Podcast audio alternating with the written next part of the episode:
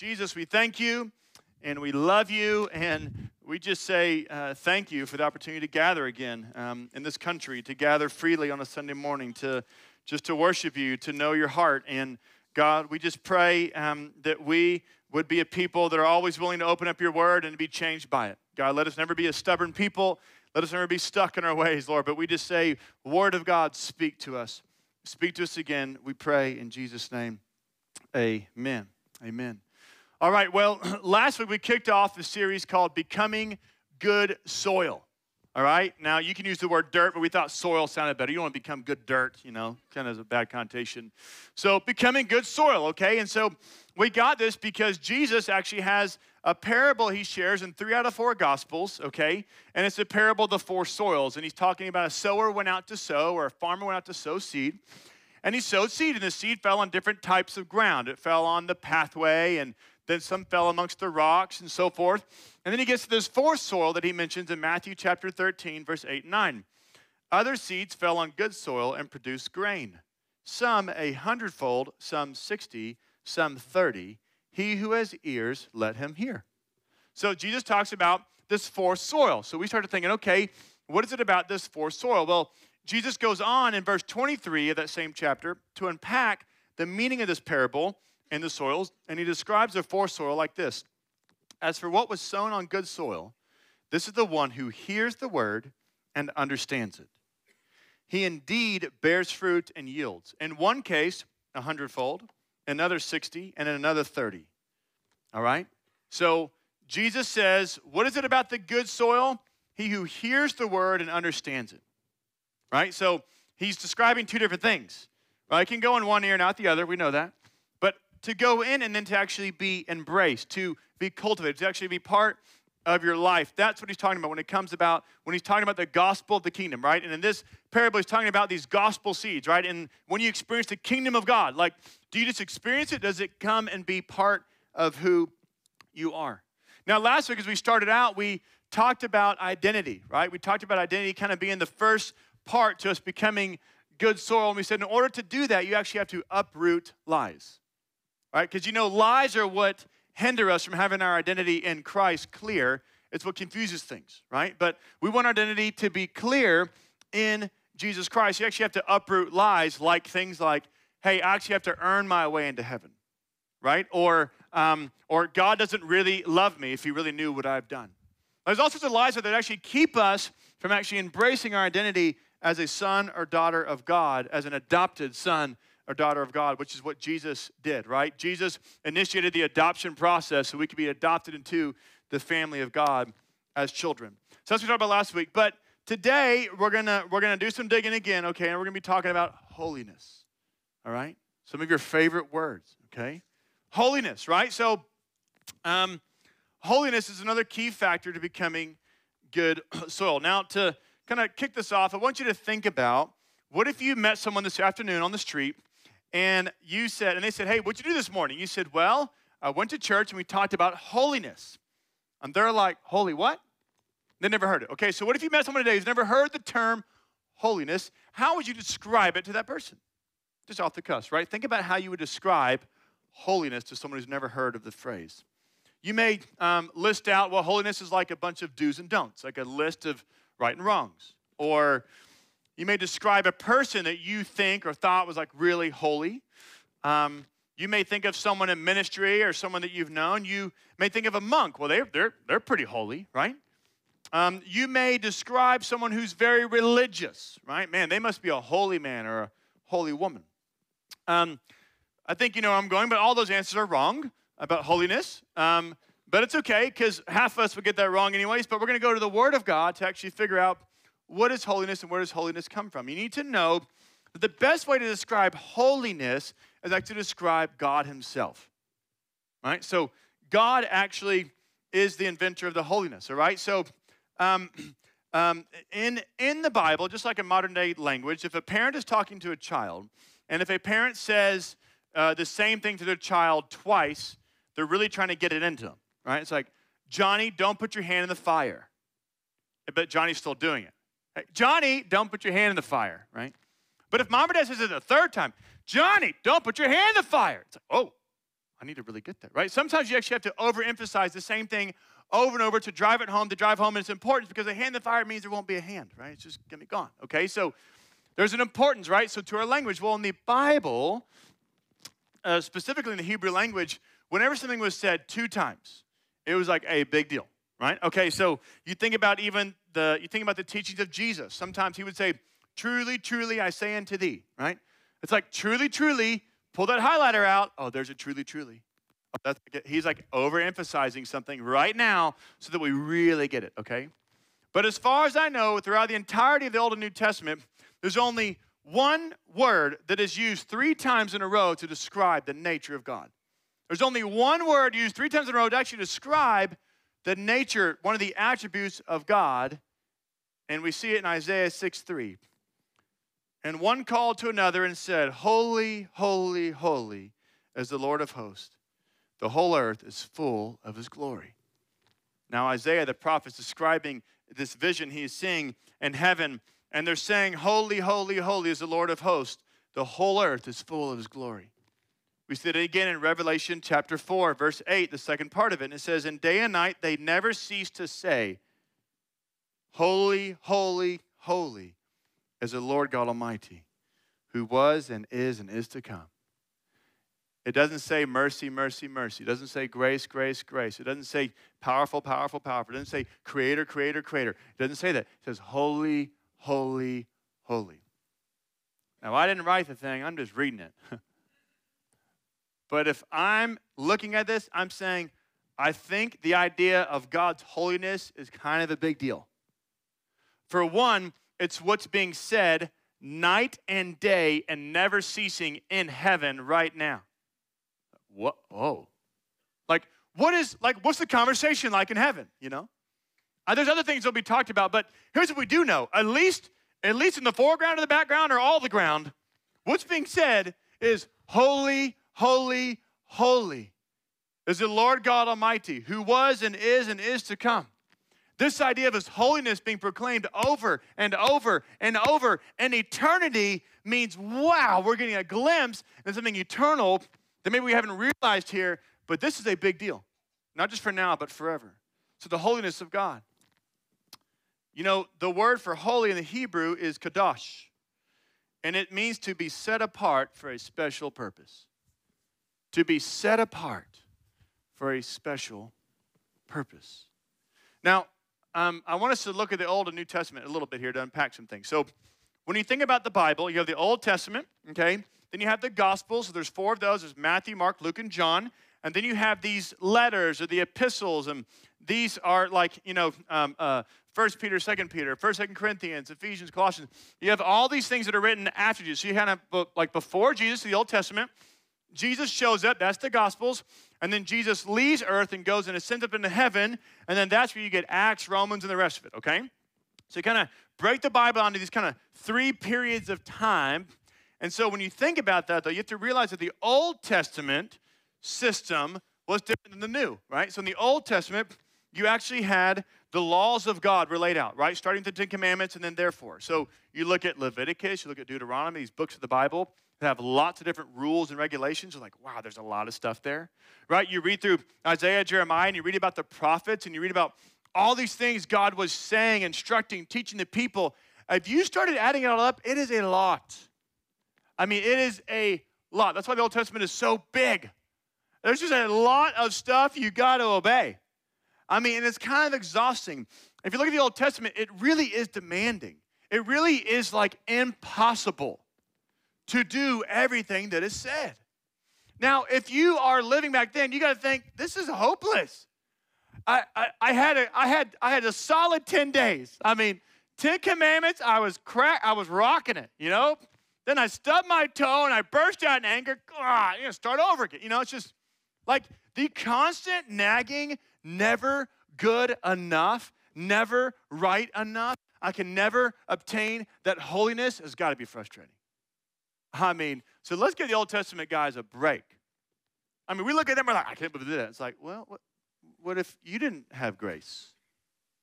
Uh oh. What, what if you didn't have the Spirit? What if it's like, oh, okay, then we don't judge as much, right? So, what happened between the Old and New Testament? Something happened that was massive, Grace. Grace came.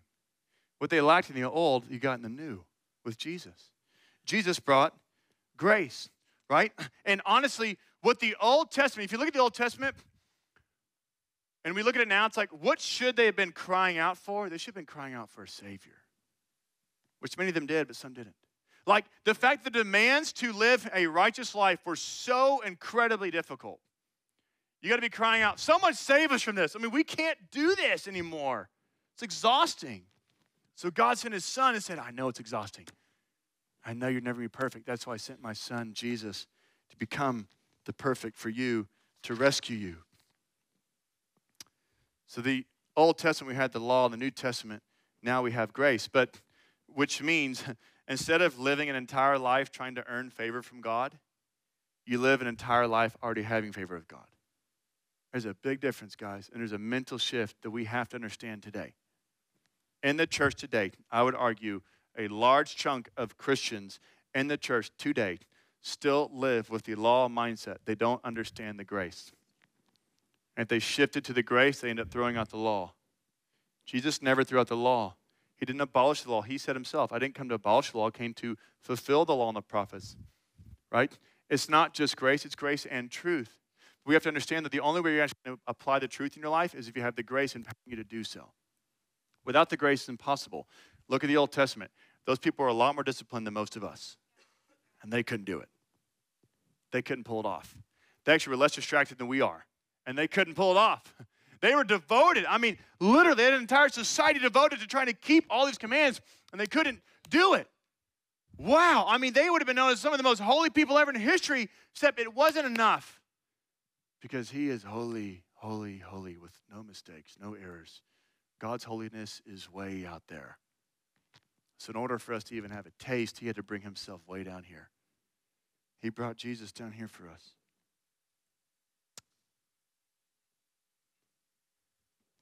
You see, the grace of Jesus that we get in the New Testament empowers us to live out the truth. You can say the grace of Christ empowers us to live out the holiness. Like that is actually obtainable. Now I want to look at a passage in 2 Corinthians 5 17. It says, Therefore, if anyone is in Christ, he is a new creation.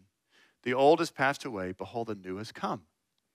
Okay, so if you're a new creation in Christ, I mean, if you are in Christ, you are a new creation. Now I want you to do something you may feel awkward doing, okay? But once you say this with me, I want you to say, I am a new creation. I am a new creation. And we're going to say it one more time so you actually mean it. I am a new creation. Now we're doing three times because we got holy, holy, holy. I am a new creation. Okay? You're a new creation. Honestly, you know all these like self-help books and stuff? Honestly, the Bible's the best self-help there is. Like, if you just start declaring truth over your life, stuff happens. It just changes the atmosphere. Right? If it's like, I'm an idiot, I'm an idiot, I'm an idiot. Eventually you'll wake up like, man, I'm an idiot. I was like, well, who said that? I don't know, I did.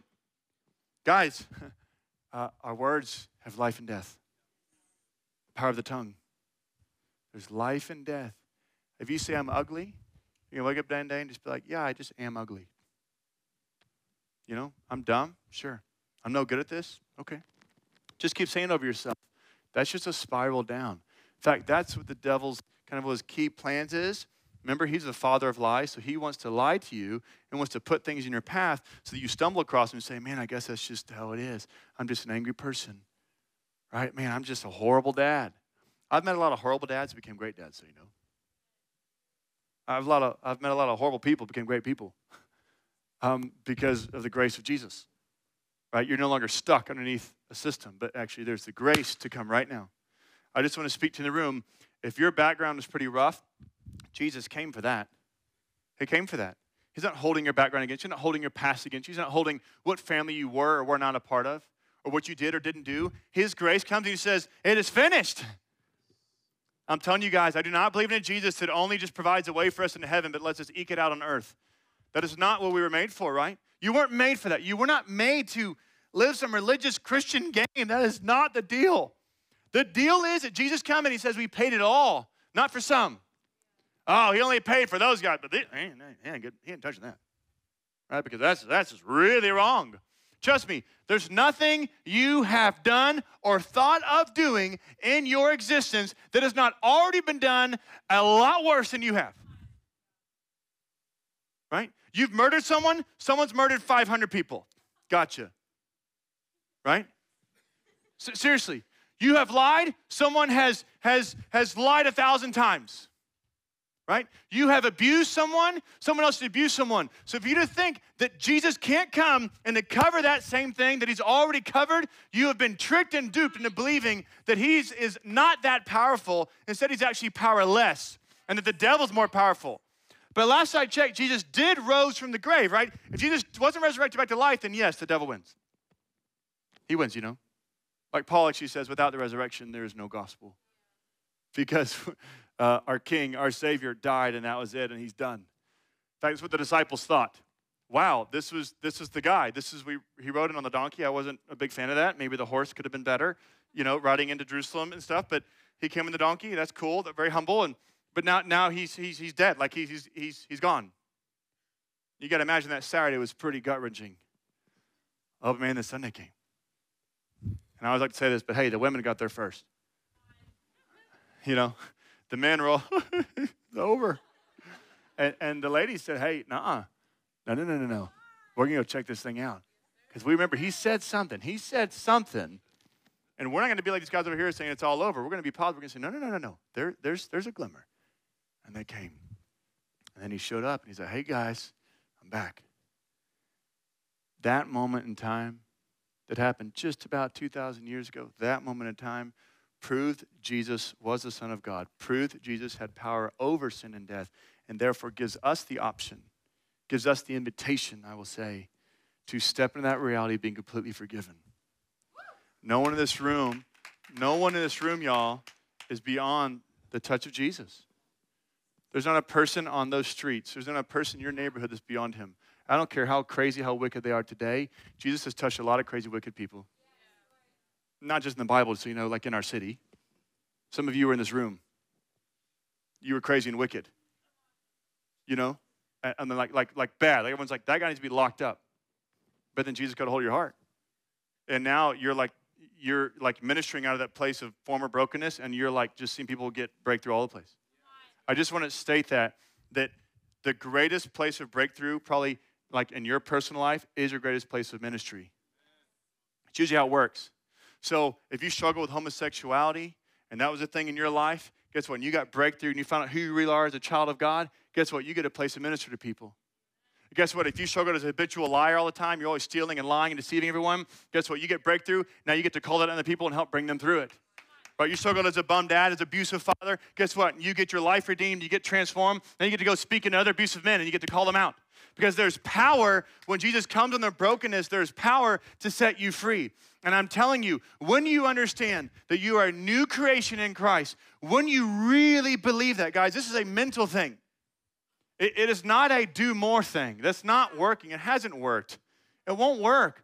It's not a religious thing. It is a new creation reality. When you believe, I am a new creation, therefore I will press in and I will step in and I will reflect that way of living things change. In fact, in 2 Corinthians 5:21 it says, "For our sake he made him he made him to be sin who knew no sin, so that in him we might become the righteousness of God." Let me read that again. For our sake. Now, now here's what you do, all right? This is going to be awkward. I want you to say your name in place of our that's here twice, okay? It's going to say our sake, and then it's going to say we might, okay? So you can say it out loud, okay? I'm going to say my name. You're going to say your name because you need to say this so you actually understand what he's done for you. So here we go.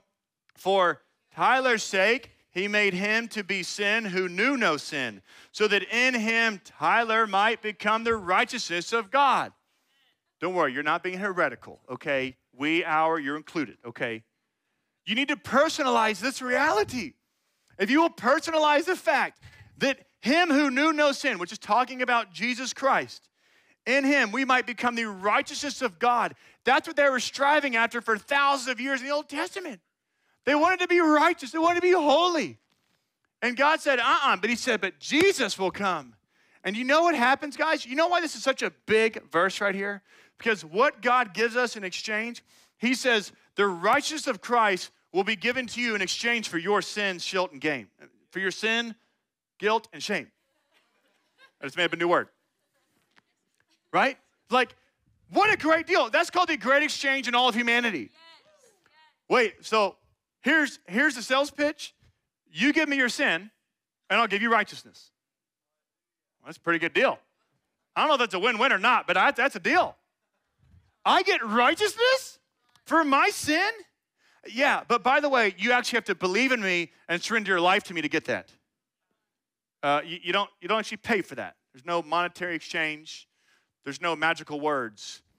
It's a heart thing. Words can be cheap, we know. You can say, I love you to your spouse and then hit her in the face five minutes later. Do you really love her? No. You said you did, but you don't. Because actions speak louder than words.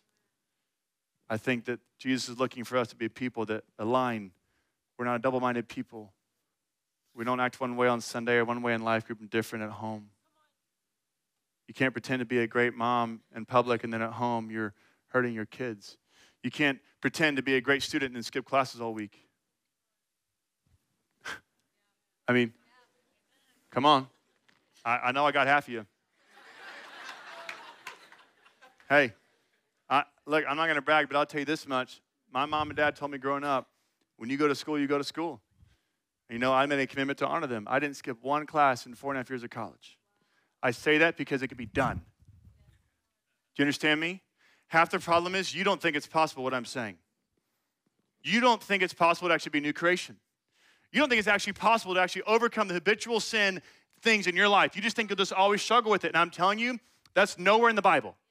There is zero teaching in the Bible at all, anywhere in the New Testament with Jesus that says, hey, partially forgiven, partially free. There is none of that. It is, it is black and white. It is either or. It is either going to please God or please me. It is not this like straddling the line thing. It's driving me nuts. So many people have been tricked to think that they will always struggle with X, Y, Z. As long as you think that, that will be true.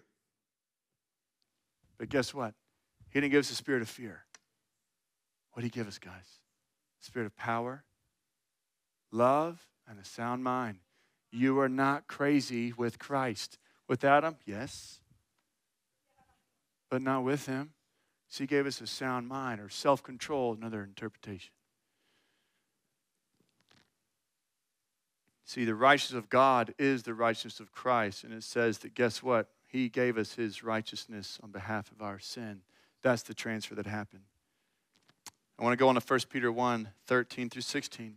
Therefore, preparing your minds for action and being sober minded, set your hope fully on the grace that will be brought to you at the revelation of Jesus Christ.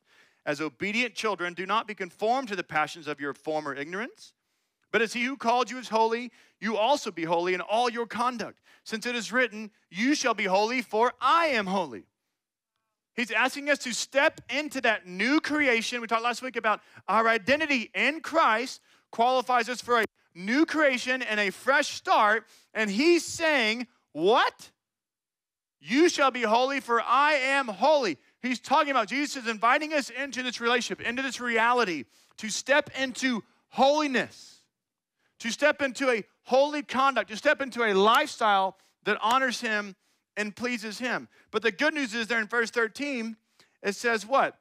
It says, preparing your minds for action. Minds. This is a head game. Mentally.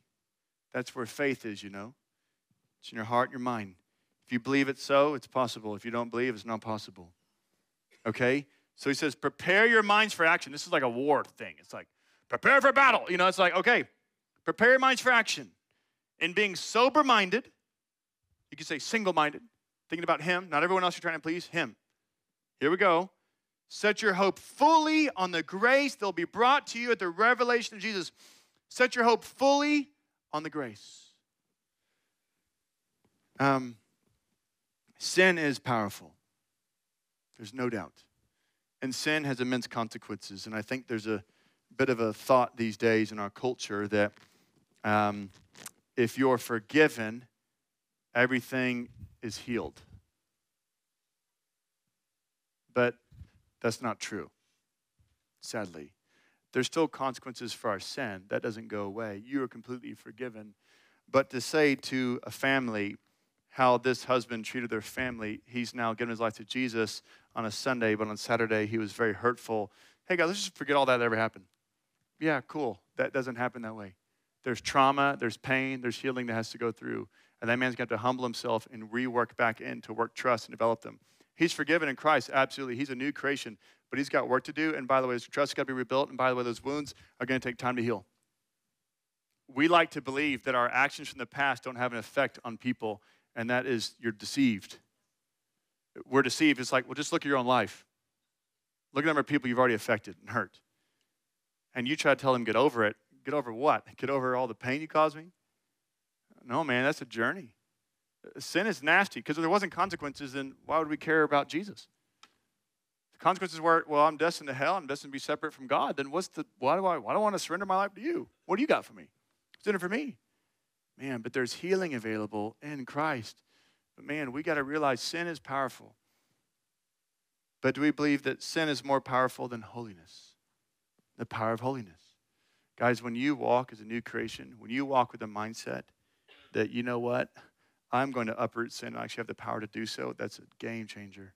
That is so different versus I'm a victim. Some of us walk around, I'm a victim. My family, this, my upbringing, this, my personality, this, my weaknesses, this, my stature, this, my position, this, my whatever. And it's always an excuse about everything. And we're making excuses for the choices, choices we make. Uh, excuses aren't, you don't find any excuses affirmed by God in the Bible. There are none. Uh, you find one. I'd love for you to find it. He's like, yeah, that's cool. That'll qualify. I get it.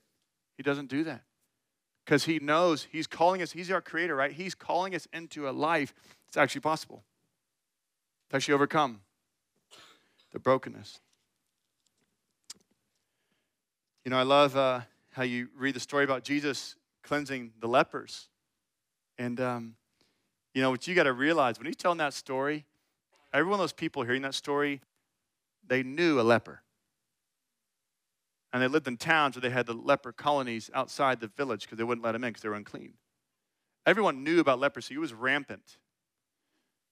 And so Jesus tells a story, and then he actually demonstrates cleansing these people of leprosy, and they're like, What just happened? Every time we touch them, we get the disease. You touch them, the disease goes away. Oh, that's not possible. But, guys, that's what he's asking us to step into thinking. Your mindset's got to shift from what is logical or possible to what is the impossible, because all things with God are possible. So, I would argue that the leprosy in your life that is killing you, that's keeping you separated from others, that's creating a distance between you and family or friends, that leprosy, Jesus can touch it if you let him. But if he comes near and you run off, what's he going to do? He's faster than you, but um, okay. And sometimes he will just come after you. Okay, so that's there. But usually, what we find is that he, um, if you hunger and thirst for righteousness, you'll be filled. What you find is Jesus walking through the crowd and the woman reaching out, touching his garment.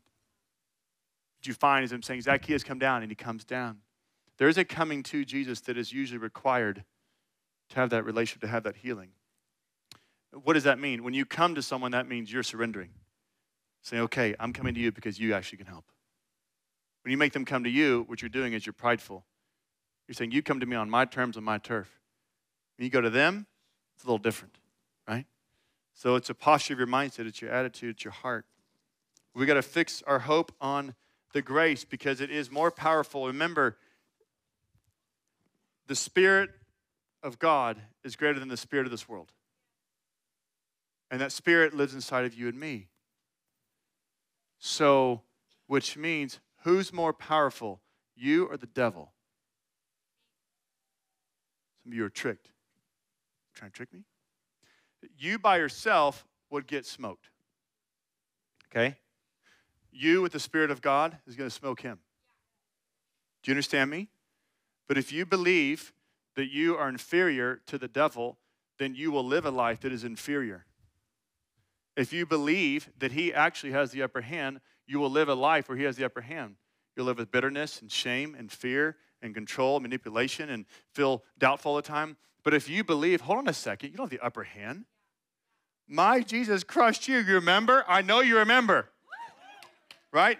The, the stone was rolled away, right? He crushed the head of the serpent. You remember that? Because he crushed you, he defeated you. Then he said, The same spirit that is in me is going to be given to you. So if you walk by the Spirit, guess what? You get to do the crushing now. Which is why if you step into a situation where there's a hundred people doing darkness and you're the one light, guess what? Everybody knows the light just showed up. You can either walk in afraid or walk in with power. Your power isn't punching and fighting. Your weapons are different. But man, when you come in with that kind of warfare, I have no fear. I mean, gosh, you could put the cape on, have no fear, God is here, whatever you want to say. You know, I mean, it works. It's like, hey, bring it, you know? It's like, guys, wh- why are we nervous about the darkness? A friend of mine was telling me the other day, he said, actually, in sports medicine and psychology stuff, what they realize is that the same chemicals being released in your body when you're nervous are the same chemicals released when you're excited. Okay? Like literally, it's all about how your mind labels them. I'm really nervous. I'm really nervous. Same things being released. These hormones, these chemicals, these things. I'm really nervous. I'm really nervous. But if you're like, no, I'm just excited. I'm excited. Oh, right? And uh, you, you, can start switching it. You can actually can mentally start saying, no, no, second, wait, I don't be fearful, I don't be nervous. Come on, who's my God? It's like David, you better believe he was nervous. Big giant, I'm tiny, can't wear the armor. Slingshot only. I could be nervous right now. But you better believe that when he started hearing the taunting of his God, that nervousness turned to some excitement, some confidence, y'all, because he walked up and just said, Bring it on. And poof.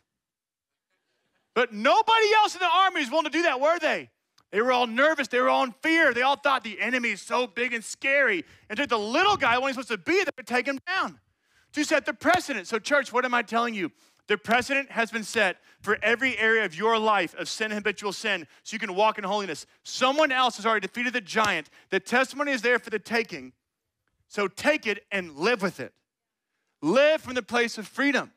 You don't have to live in sin or addiction any longer. In fact, I want to read this passage as we close today because I'm going long. Here we go. I want y'all to stand. Let's stand. Come on. We're going to stand. Band's going to come on up. We're going to end this thing.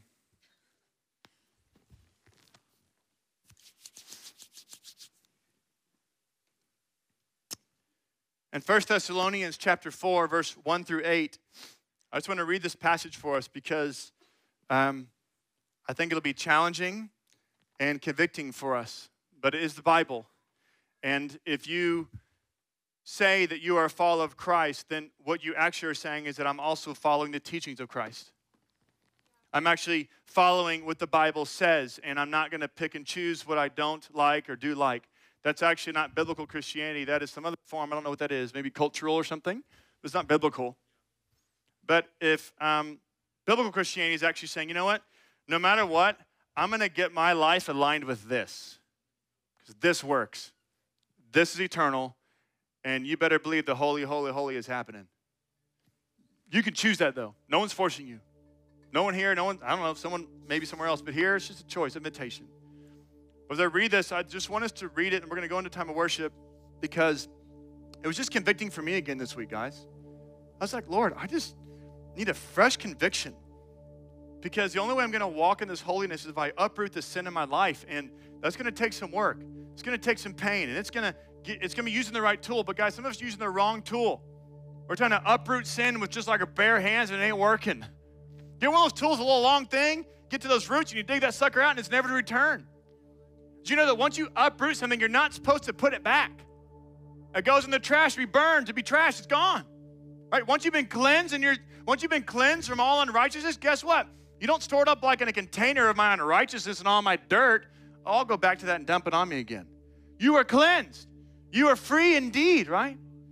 So as we look at this, 1 Thessalonians 4, 1 through 8, here's the admonition for us.